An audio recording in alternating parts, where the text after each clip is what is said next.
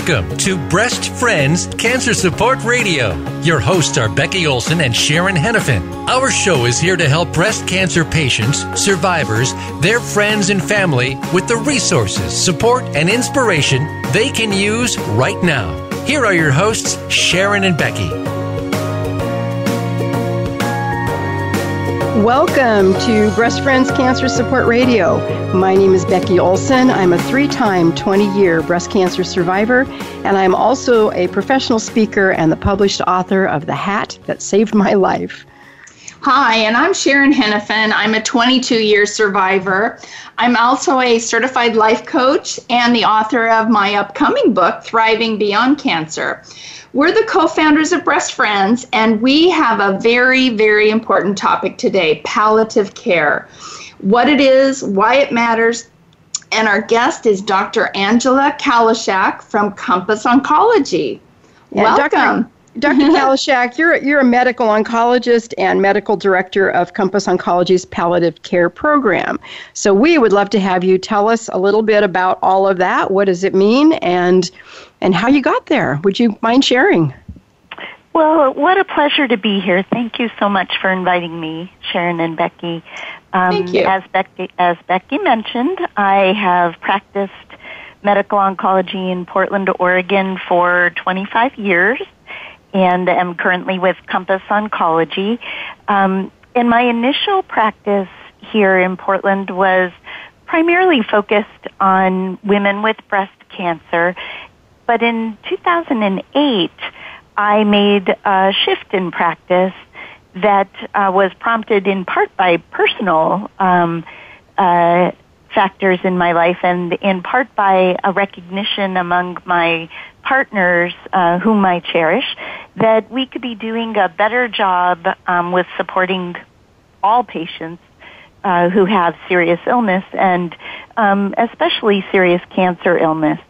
At that same time, I was um, helping my elderly mom who had developed dementia and was needing much more care at the end of her life.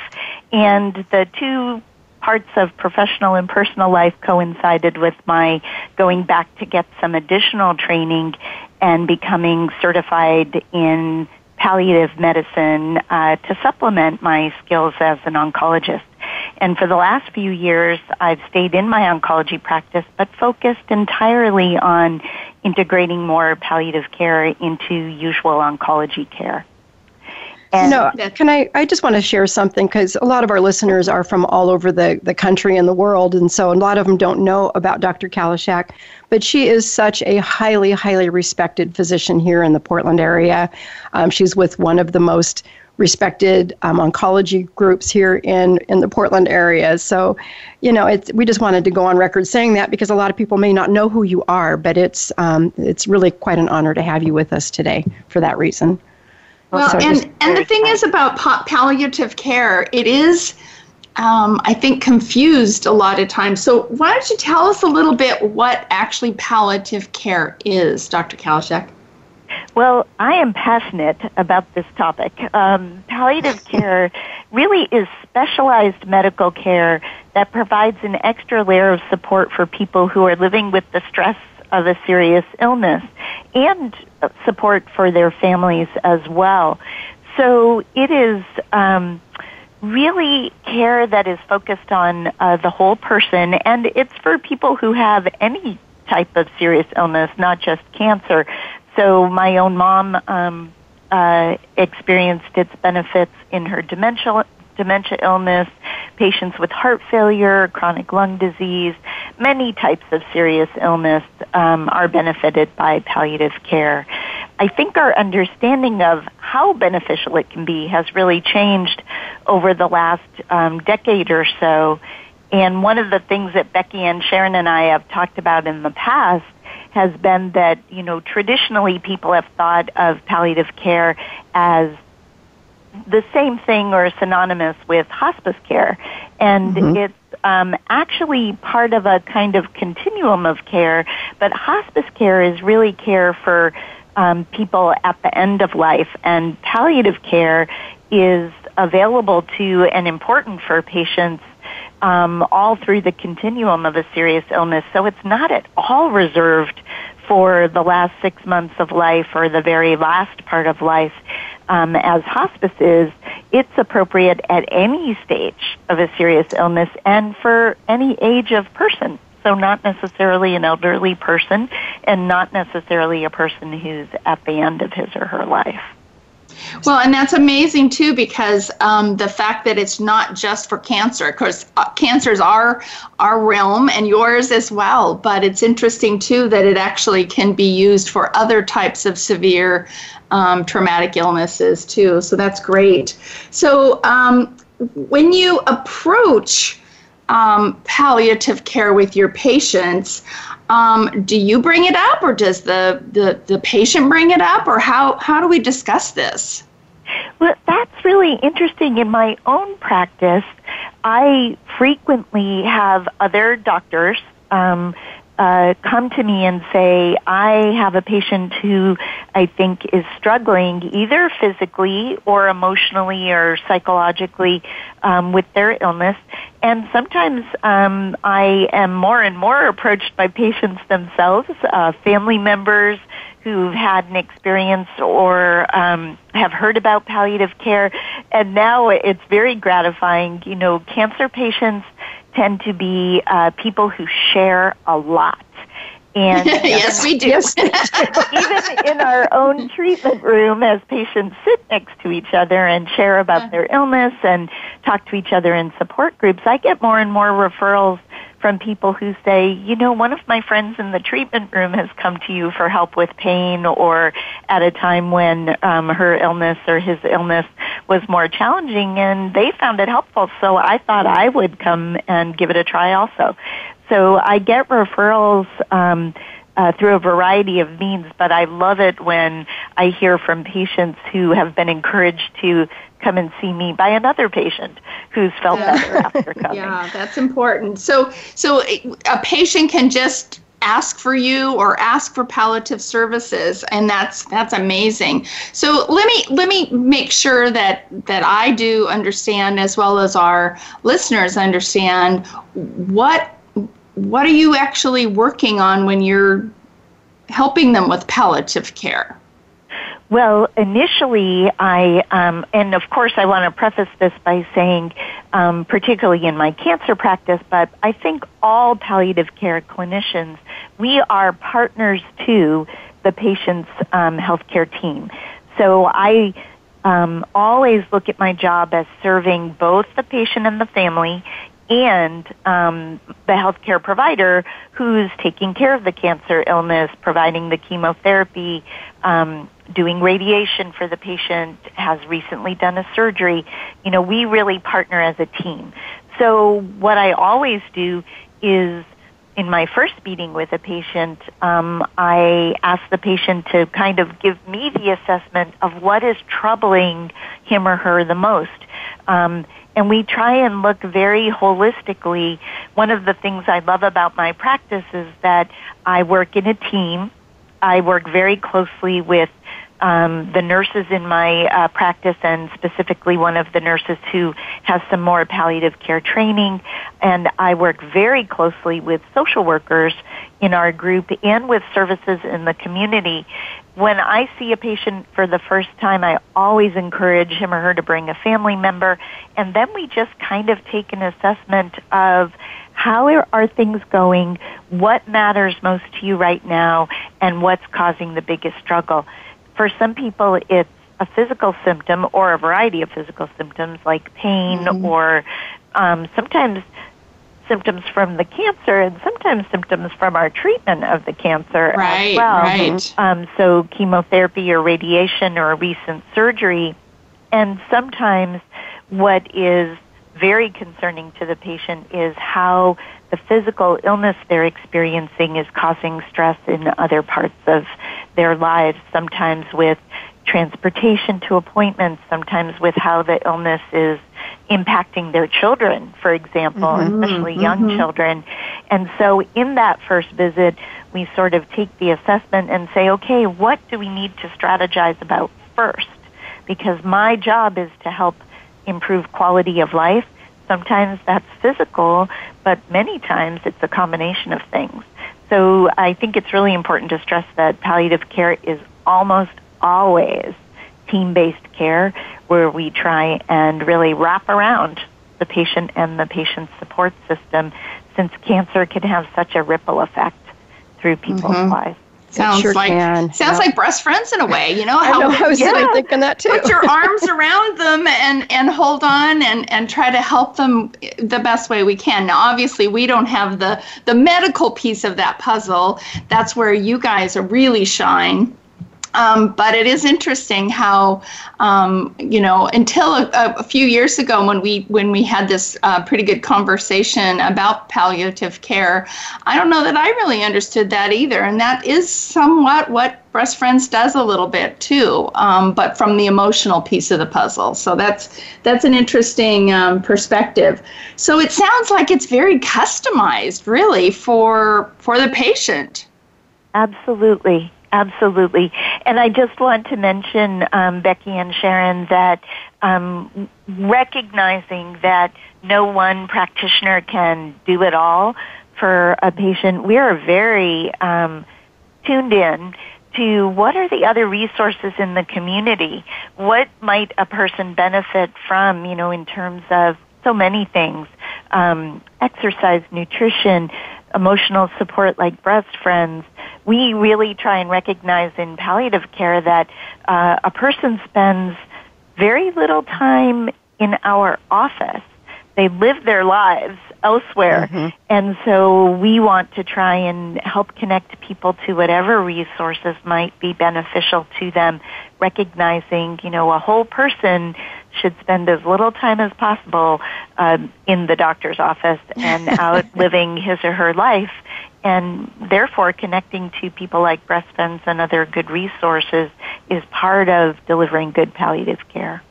Absolutely. So the fact that it's customized is the part I love. You know, it's not just a band-aid to fix, you know, you know what what might ail you um, in the big scope it really is a very personalized thing. So if I'm dealing with pain, for instance, then you deal with that. If I'm dealing with emotional things with my family, uh, maybe getting a social worker or breast friends or somebody else involved in that might be helpful.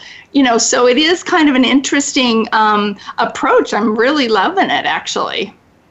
And and it's very influenced by you know meeting a person where he or she is.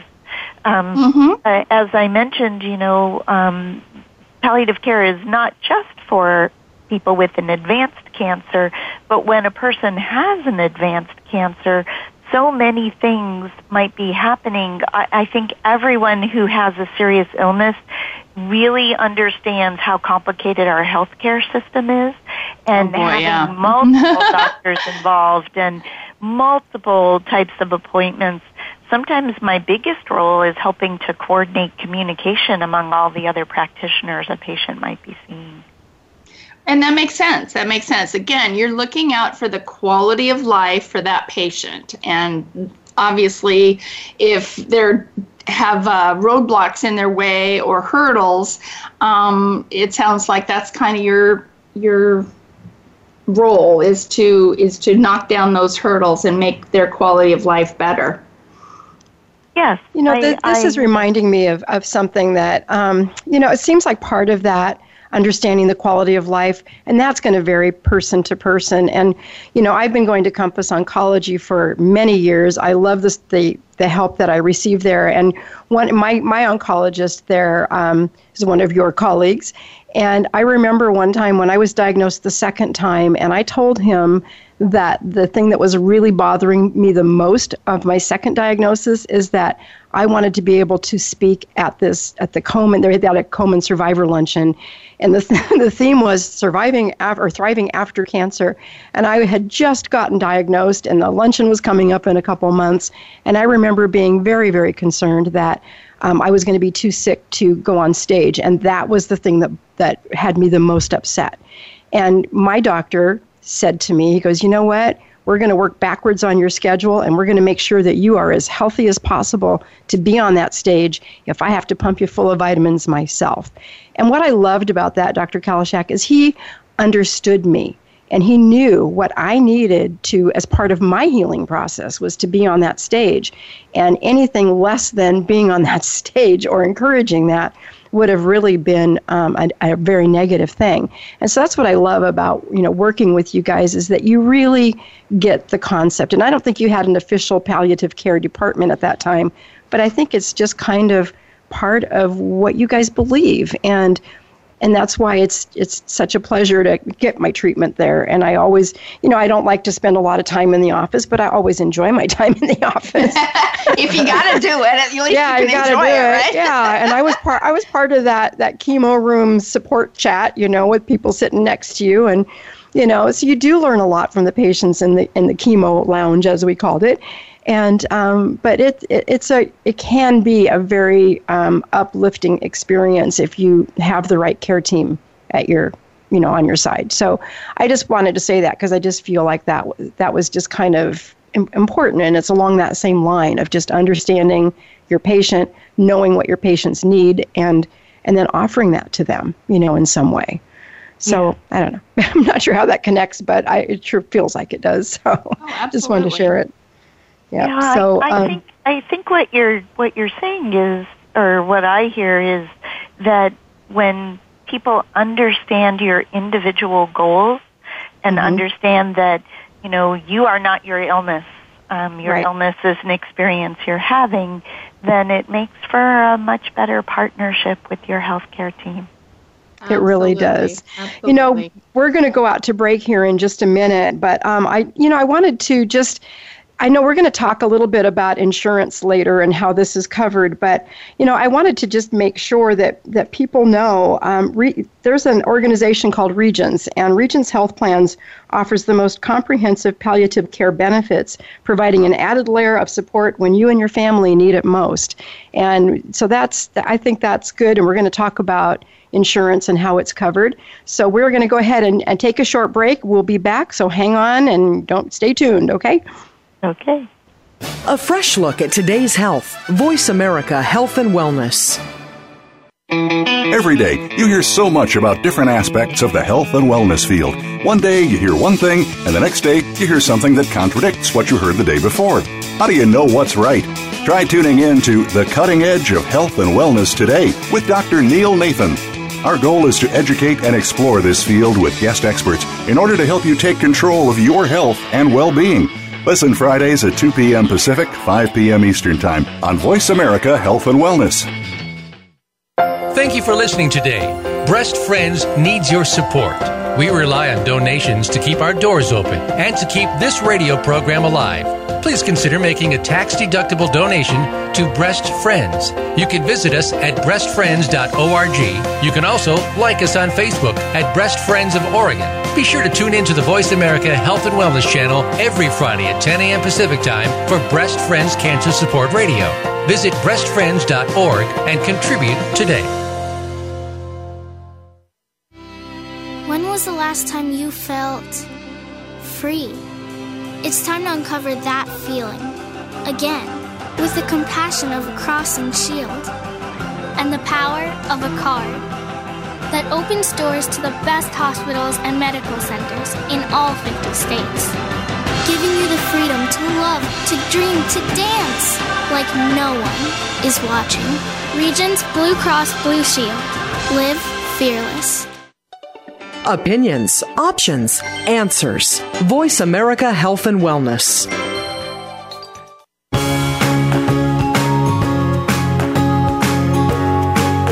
You are tuned into Breast Friends Cancer Support Radio.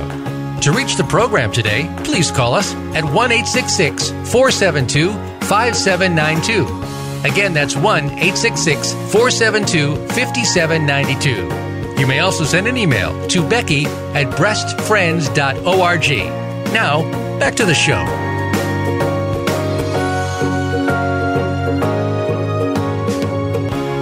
Welcome back to our program. We've been talking about palliative care with Dr. Angela Kalisiak from Compass Oncology. And so, Dr. Kalisiak, I know one of the things that we just kind of touched on in the first segment was how does palliative care treat the whole person, and that would, I guess, would probably include the family members. So, how how do you do that? Well, uh, again, um, a good part of our focus is trying to take a team approach to care, knowing mm-hmm. that um, a variety of skills are needed. And we know, as both of you have experienced, that um, we talk all the time about the ripple effect of cancer mm-hmm. and the many ways that a person's life is impacted, not just physically. So when we think about whole person, we think about physical well-being, we think about emotional well-being. Mood can be so affected um, by cancer drugs, cancer treatment, fatigue. Um, we also talk about how has a person's role in life changed temporarily or sometimes in more permanent ways with a serious illness when a person might have to um, give over to their partner or to other members of the family some of their independence for a short time or sometimes a longer time when people who've been the primary worker need to have time off, um, especially around parenting issues. Um, when roles have to change, either short term or long term, there's an enormous impact on the family.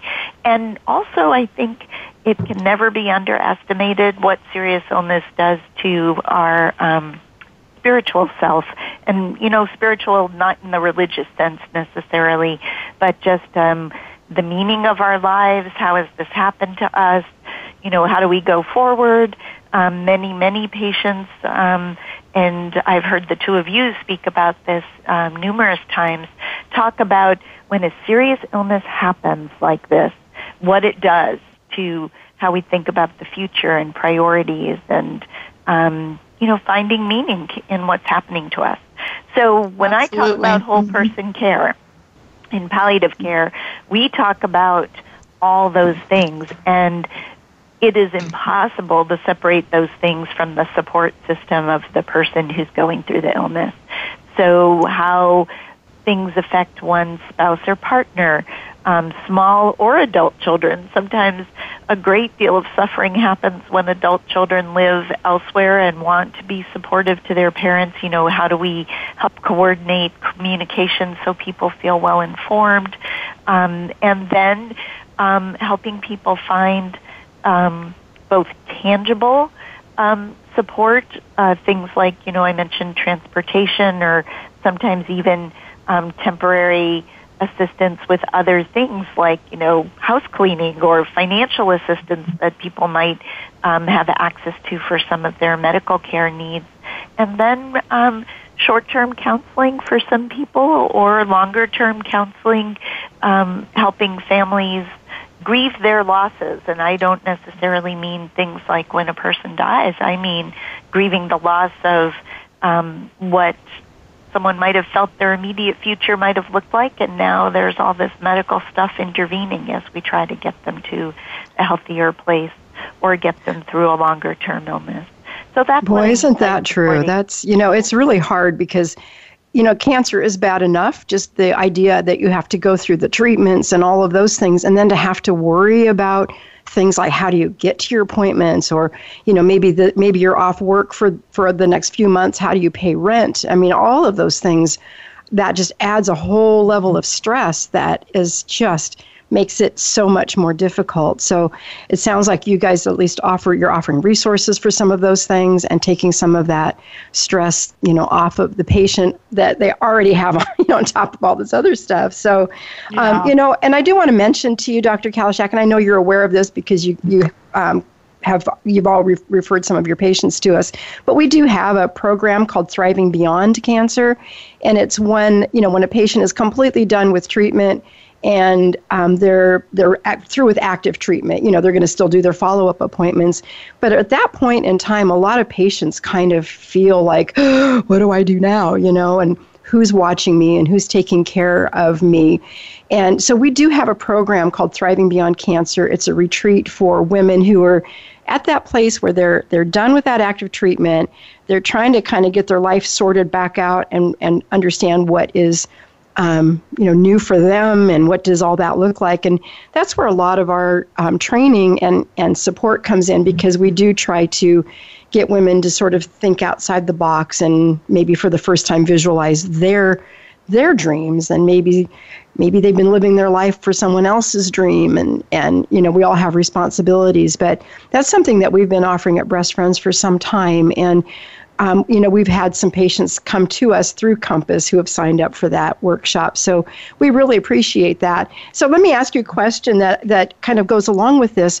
From your uh, from your end of things when does your palliative care process stop with the patient? And then when do they move to another resource? Is there is there a stopping point? and I know that's not on my list of questions that we sent you. it's a great question because I think it, it, it dovetails nicely with what you were just talking about. Um, as I mentioned before, you know, I'm, it's obvious the benefits of palliative care when a person has an illness um, that perhaps can't be cured. Uh, and with an advanced illness, I frequently move in and out of somebody's life. I always tell the patients, um, I want to be totally invisible when you don't need me and all over it when you need me. um, oh, I like that. Oh, I like that a lot. That's great. So, um, but for people who, for example, go through an intensive period of treatment and then um, uh, begin to recover and, and look and feel much better, um, we do transition away from uh, working with me towards something like uh, the program you were just describing or um, more survivorship focused, um, mm-hmm. in which yeah, exactly. uh, patients might really be looking more towards how do I make my wellness um, last and grow as I move out of my cancer illness. So I really see palliative care as points on the continuum of uh, treatment. Sometimes um, people will see me just once, get a care plan, feel like they have what they need, and I tell them, call me if you need me. And sometimes with people with advanced cancer, you know, I'm with them through the end of their lives uh, mm, as they transition in, into hospice. So again, yeah it's highly individual, but important to recognize um, that you know you don't need the same thing at every phase. Right. Exactly. Well, that, that's a beautiful thing. I'm so glad that you stay with them, and then if they do need to move into hospice, it sounds like you are the ones who help transition them into that, and that's that's a beautiful thing because I don't know, just knowing that a person is being cared for all that way and, and held on to, I, I just, that gives me goosebumps. So I want to thank you for that work that you're doing because that's, that's amazing. Um, so let me ask you another question about pain management. You know, I know as you, especially when you get into advanced cancers, there is a lot of pain that can be associated with that. And, you know, in my case, I, I had um, breast cancer that fortunately um, it didn't do its damage in, you know, in other areas um, so I, I never experienced some of that, but there's still pain even in in just simple breast cancer, you know, with mastectomies and and all of that. So how does what do you guys do with palliative care as far as helping support pain management at all the levels? That's actually one of the most common reasons um, people are referred to me is that they're experiencing um, pain that's really interfering um, with their lives and um, I think one of the reasons that I so appreciate my job is again um, partnering with my oncologist colleagues. Most oncologists are great pain managers, um, but sometimes the pain becomes more complex and patients need a lot more time to strategize about what helps the best and that's one of the times when I'm most helpful to my colleagues who can mm-hmm. say, here are the four things I've tried already. Let's, you know, move um, uh, into another phase of aggressiveness for the care uh, of the pain. And one of the reasons that I focus so strongly on that is that I think um, anyone who's experiencing pain knows that it touches so many parts of their lives in terms of their wellness Untreated pain often decreases appetite, interrupts people's normal sleep, impairs exercise ability, all the things that you think of when you think of focusing on wellness at any phase of life, whether you're 80 years old or 20 years old. Um, and pain also can really, really affect mood and relationships. When pain Absolutely. becomes intense, people frequently withdraw from uh, regular life. So mm-hmm. we focus on trying to identify where the pain is interrupting normal life and really aggressively getting it under control as quickly as we can so that all those other wellness aspects um, aren't interfered with. That makes complete sense. Yeah. It really does. So is that where things like acupuncture and massage and all of those is, is that where they would come into play or are there other things? Frequently, yes. Um, okay. You know, pain medication is obviously something that um, we rely on in certain circumstances, but for many people, um, pain medication, medication as a solo uh, intervention is not all they need. So we try and do a careful assessment to look at is specialized physical therapy needed? Is massage potentially helpful? Sometimes mobilizing more, um, moving more, exercising more can really be part of um, helping to get a good care plan in place. And then there are also times um, as treatments have become more specialized where we really need to refer um, patients to another type of colleague like an interventional pain management doctor to do a nerve block or something that might be a procedure that then allows them to reduce some of the other drugs that they that they have to take. So understanding why they have pain, understanding what their goals are um, for what type of rehabilitation they feel they're looking towards, helps us put together a really comprehensive and holistic plan. I think that's a great idea. And you know, when you're a mom and you're you know trying to take care of your family and you're having excessive pain. And you know I I went through some bone pain because there there's a drug that they give you after your chemo that is supposed to jumpstart bone marrow and kind of get you back on your feet. But I had such severe pain in my bones as as it related to that it was hard to get off my couch. And you know when you're trying to take care of your kids and then that adds a level of stress because all of a sudden i'm not the good mom that i'm really trying so hard to be, you know, and it's so it's nice to know that there are some other, you know, things that that we can do, you know, to kind of help women get through that stage. And sometimes you just think that this is it. It's just going to have to deal with it for a while. So well, and it's interesting too because when you're dealing with pain or you know anything like this, uh, it, it feels like our tendency is to also focus on our losses. You know, the yeah. focus is on the things you can't do right now, right. or focus on the things that, you know, have changed drastically in your life. And again, when you're in the middle of that deep hole, you wonder if you'll ever get any of those things back again. Um, and so, again, trying to um, manage kind of their heads a little bit as far as understanding that they're this this is a temporary situation hopefully in in most of these people's cases especially if it's just the regular treatment and that you know you're going to have your good days and your bad days. And so do things that you can do on those good days. Try not to overdo it because i've had that lots of times like oh i felt good yesterday and i'm paying for it today. Not so good today. Yeah. And so again understanding that that our physical and our mental and all of that is so intertwined.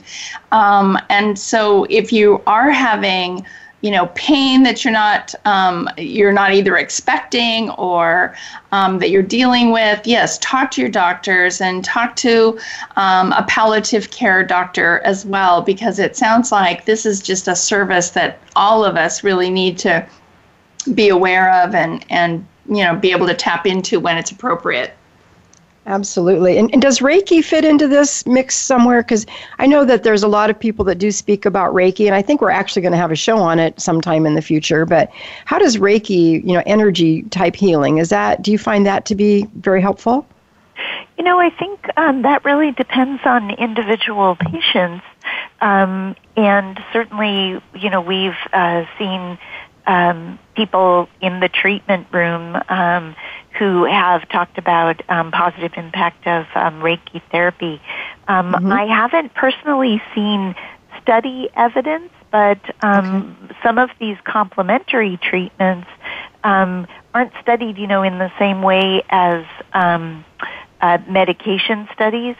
Uh, and you know, I know of studies with um, acupuncture uh, and potential benefit in cancer pain, um, but I think it's so individual that um, therapeutic touch, which Reiki is a part of, as is acupressure, um, those sorts of treatments um, can have very um, interesting wellness effect, even if they don't necessarily reduce um, pain at the moment. So mm-hmm. um, I'm not trying to be vague in my response. It's not an area of my expertise, Reiki in particular, but I've definitely mm-hmm. heard individual patients tell me that it's been extremely helpful for them. Good. You know, my, my, husband has a philosophy on how I can get rid of all my pain very quickly, very easily, and that's by rubbing his feet. Honey, if you just rub my feet, all your pain will go away. You won't. it's like, okay, well, I'm not, yeah, okay, I haven't experienced that yet.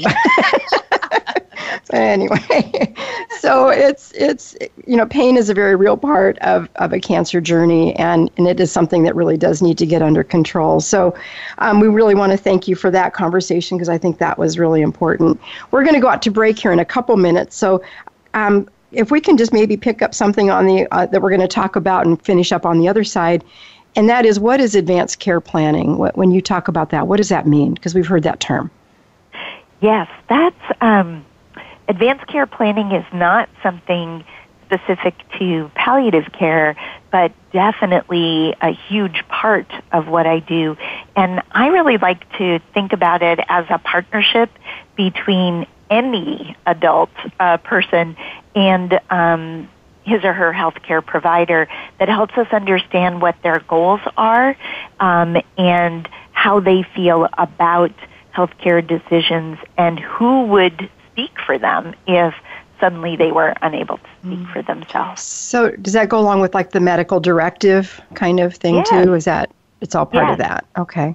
Indeed. Okay. Well, we're going to pick that up on the other side of our break. So, um, is there anything else we can talk about with regard to pain or any of the subjects that we've had so far? Um, we have about 20 seconds left before the break. I just want uh, to emphasize that pain um, matters to us and that people don't have to consider that a necessary part of what they're going through. Mm. Um, you do not have to suffer with that, um, and please bring it to the attention of uh, your doctor. Wonderful. Thank you so much. Well, we're going to go ahead and take a short break. We'll be back in a couple minutes. Stay tuned and stay with us on the other side. Thank you for listening today. Breast Friends needs your support. We rely on donations to keep our doors open and to keep this radio program alive. Please consider making a tax deductible donation to Breast Friends. You can visit us at breastfriends.org. You can also like us on Facebook at Breast Friends of Oregon. Be sure to tune in to the Voice America Health and Wellness channel every Friday at 10 a.m. Pacific Time for Breast Friends Cancer Support Radio. Visit breastfriends.org and contribute today. When was the last time you felt free? It's time to uncover that feeling again with the compassion of a cross and shield and the power of a card that opens doors to the best hospitals and medical centers in all 50 states giving you the freedom to love, to dream, to dance like no one is watching. Regence Blue Cross Blue Shield. Live fearless. Explore the power of natural healing with Howard Strauss. Join us each week for an informative program that'll help you learn effective healing methods using natural remedies. Howard's guests include top researchers, authors, and experts who will share their views on a variety of natural products and healing methods that really work.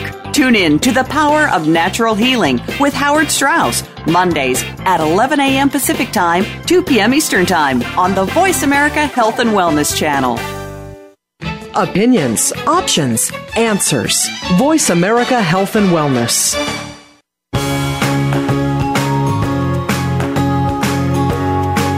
You are tuned into Breast Friends Cancer Support Radio.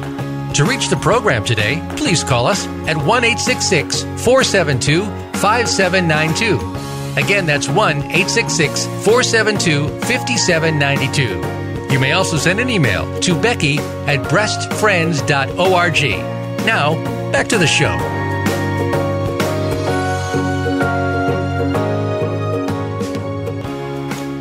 Well, welcome back. We've been talking about palliative care with Dr. Angela Kalisiak from from Compass Oncology. And we were just starting to talk about advanced care planning. So, doctor, would you kind of give us an idea what that actually means and how do we talk to our doctor about those things? Yes. Um, advanced care planning is actually a focus of healthcare in Oregon.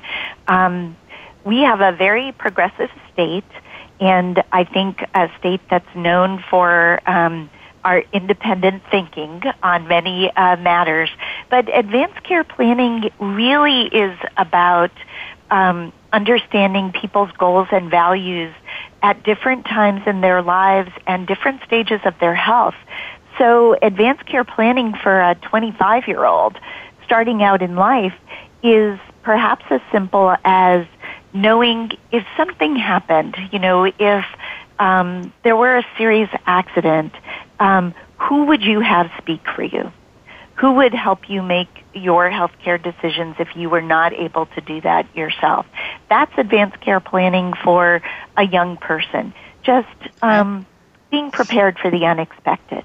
As okay. we get older, um, you know, I'm in the middle of my life, um, and uh, have helped um, seriously ill adult parents. I have a 93 year old dad um, who had cancer younger in life, but um, has been cured for 50 years, but is now, you know, approaching a time where things happen. Um, heart disease happens, other things happen when one's 93. And it's really important in that phase of life to understand goals. And my dad and I have completed his advanced directives that identify um, what he would want us to do, his kids, in certain circumstances now that my mom has died, what he would consider okay treatment. He's been very clear with us that he does not want to die in a hospital. He wants to remain mm-hmm. home and independent as long as possible. So he's told us in no uncertain terms that there good for him. Yeah, mm-hmm. there are certain things he doesn't want. Um, sure. For those of us now um, who might be faced with serious illness, like um, breast cancer patients whose cancer is um, uh, advanced but um, still under treatment, patients will frequently tell us I do want certain things, such as, you know, I want continued treatment as long as my quality of life is good. I, you know, want um, X, Y, or Z, but I would not want artificial feeding, or I would right. not want um, to be on a respirator um, at the end of life. Those are conversations that, of course, are more nuanced and more complicated. So advanced planning mm-hmm. refers to all of us and I would highly recommend that your listeners start with a website um, about the Conversation Project. Just Google Conversation Project. A wonderful website that starts the conversation where it needs to start, and that's at home, just with your family. You know, if there's someone who would speak for you, in my case, my husband, but prior to being married, it was my brother. You know, do they actually know what you would want? What's important to you? So I consider advanced care planning not one conversation, but a series of conversations through your life with your healthcare provider, but more important, with the people who matter to you, who understand your goals, who know what would be important to you if suddenly you weren't able to speak for yourself. You know, Dr. Kalisiak, one of the um, I had that that similar conversation with my attorney when we were filling out our wills, you know, and that kind of came out of the blue. I didn't expect that. I, I thought the will conversation would be all about who I'm going to leave what to and all of that. But when he asked me about medical directives, I, I was kind of surprised. I didn't expect that. And do you think that most attorneys make that offer to talk about, have that conversation, or is that something that that they need to be taught to do? I don't, I don't know. I maybe I just got lucky. What, what a good think? question. I think most elder law attorneys are very focused on it, and I'm seeing more and more um, uh, attorneys when they do things like estate planning talking about it. You know, here in Oregon, we're very lucky in that directives, just regular medical directives, don't require attorneys or notaries. When we do our Oregon Advanced Directive, um, it's a you know document that's got a great information booklet that makes it um, easy to think about what are the key issues. And then all that's required to have a legal document is to have you and your healthcare representative sign it and have it witnessed by two witnesses. No notary required, no attorney required. So that's it's nice, um, very, very user friendly. And, mm-hmm. um, you know, there is another document called a POST document uh, physician order for life sustaining treatment, and that is for people who have much more serious advanced illness um, or are quite elderly. Uh, but the advanced directive itself um, is really user friendly. You can get it um, downloaded online or just um, ask for it at your doctor's office. All Oregonian doctors um, have them on hand and welcome those conversations with their patients. That's great. That's great. Yeah. And yeah. it sounds like it's something that you want to do when you still have some level of health and you're not adding this new all these new decisions to your already stressful um, situation. So, so something our listeners really do need to take to heart and talk to your doctors, talk to your attorneys about just what it is, or as Dr. Kalisiak said, get the form and fill it out and have it witnessed and and be done with it. So it's not something else you have to think about later. So yeah, that's a lot of times what we talk talk to the patients about. You know, get this stuff done now um, especially if a woman has just been diagnosed with metastatic disease. You know, just get get it done, get it over with, and then live your life. You know, get you know, not have to worry about all these decisions later. Um, um, and so it makes it a lot easier to just kind of you know move through this uh, this uh, information and make the decisions when you're still feeling good and then you know move on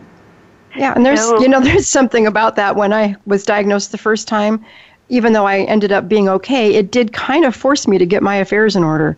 Yeah. And I, you know, and, and it's a hard conversation to have because that assumes then that you're not going to be here to, you know, much longer, but that's not what it means at all. It, no. It's get your affairs in order, like Sharon says, take the stress off, and then move forward. Yeah, and then exactly. So Becky, one less Becky thing. and Sharon, one of the things that I hear all the time from patients and families, um, but mostly from patients, is when I ask them what what worries you the most. You know, frequently they say, "I don't want to have pain," or "I really hate the idea of not being independent." And then, right up there in the top three, always, sometimes even number one is, "I don't want to burden my family." Exactly. Mm-hmm. This is one so way true. to to help not burden them, just to let them know what you want and what's important. Yeah. So we find none of these conversations are easy. None of us wants to consider um, those things happening, but it's really kind of a gift to your family to talk about it and um, make those decisions together, not in a time of crisis. Exactly. Um, and actually, um, my husband and I have put together a simple estate organizer for a lot of these kinds of things because, again, what if something serious did happen and then you haven't even told your kids where you where you do your banking, right? Or where you um, where you have the keys to the mobile home or whatever. You know, I mean, it's it's crazy, but that stuff a lot of times doesn't get talked about until it can be too late, and then you're stuck with piles and piles of paper at the last minute when you're dealing with the grief and all of that. So um, it's it's really important to do this stuff up, stuff up front, so it um, you can have a conversation with family and and uh, you know bring them into the loop. I know death and dying and all of this subject can be can be challenging to talk about, but again, if you're doing it up front and you can be open about it, it's so much easier than later on. Yeah. So anyway, let's just take one more question about. I know there's like some studies around um, actually using palliative care and then and making sure that it um, is working for you. Is there something that you can quote for us, or?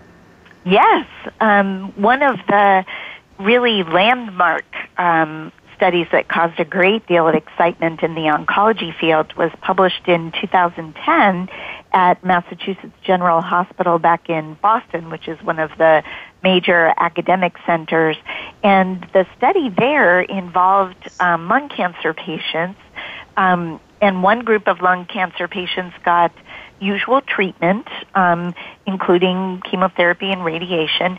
And the other group of advanced lung cancer patients got all that stuff and were offered palliative care initially right with the very first visit. Kind of a, we'll walk through your illness with you when you need us. We are here. And um, at least once a month, uh, the patients were seen by the palliative care team as well as the oncology team. And what they found at the end of this study, which was all advanced lung cancer patients, so all patients with a very serious, quickly moving illness, they found that the patients who had received palliative care, perhaps not surprising, had less pain, had less depression towards the end of life. Um, families uh, felt uh, more satisfied with care.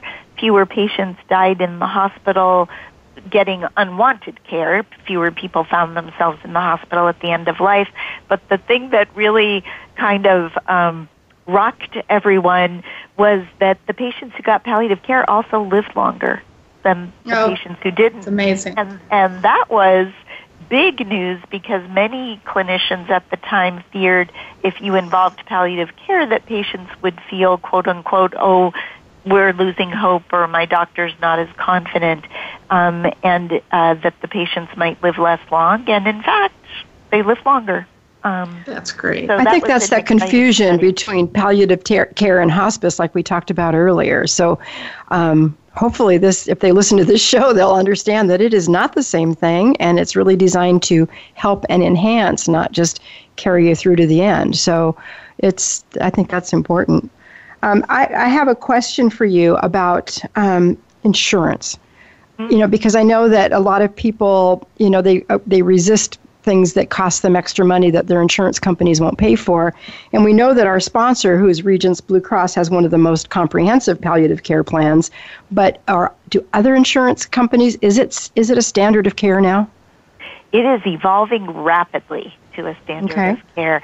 Um, it is, uh, Regence has a wonderful uh, program, and um, seeing a doctor like me in the office uh, palliative care doctor is covered by most insurance plans, but um, one of the things that's evolving um, that I think is absolutely stupendous is that many uh, insurers, like Regence, are recognizing that because our patients are not living in our offices, that having a home-based palliative care team, an arm of palliative care that will see patients at home, is sometimes hugely helpful to enhancing quality of life. So the home-based palliative care team might consist of nurse or nurse practitioner or social worker, but again, kind of extending our reach so that patients get visits in between when they see us in the office. Um, so I know Regence has um, a wonderful uh, benefit. HealthNet um, has begun a benefit as well. Um, Care Oregon, and then for older patients on Medicare, many of the Medicare Advantage programs are also looking at extending more palliative care services outside of doctors' offices. Although, um, for example, in just straight Medicare, uh, if a patient's going to get palliative care at home, it usually means that they are um, sufficiently ill that they are actually homebound. Um, okay, that makes sense. Care, yeah. Yeah, palliative care in the office more and more and more um, okay. uh, providers are are building benefits. Regence, though, they were um, ahead of the game. That's awesome. Well, we are sadly out of time. And Dr. Kalisiak, we want to thank you so much for coming on the show, giving up an hour of your time to be with us. We really appreciate it. We will be back next week. And until then, remember, there is always hope, and we're here to help you find it. Have a nice week.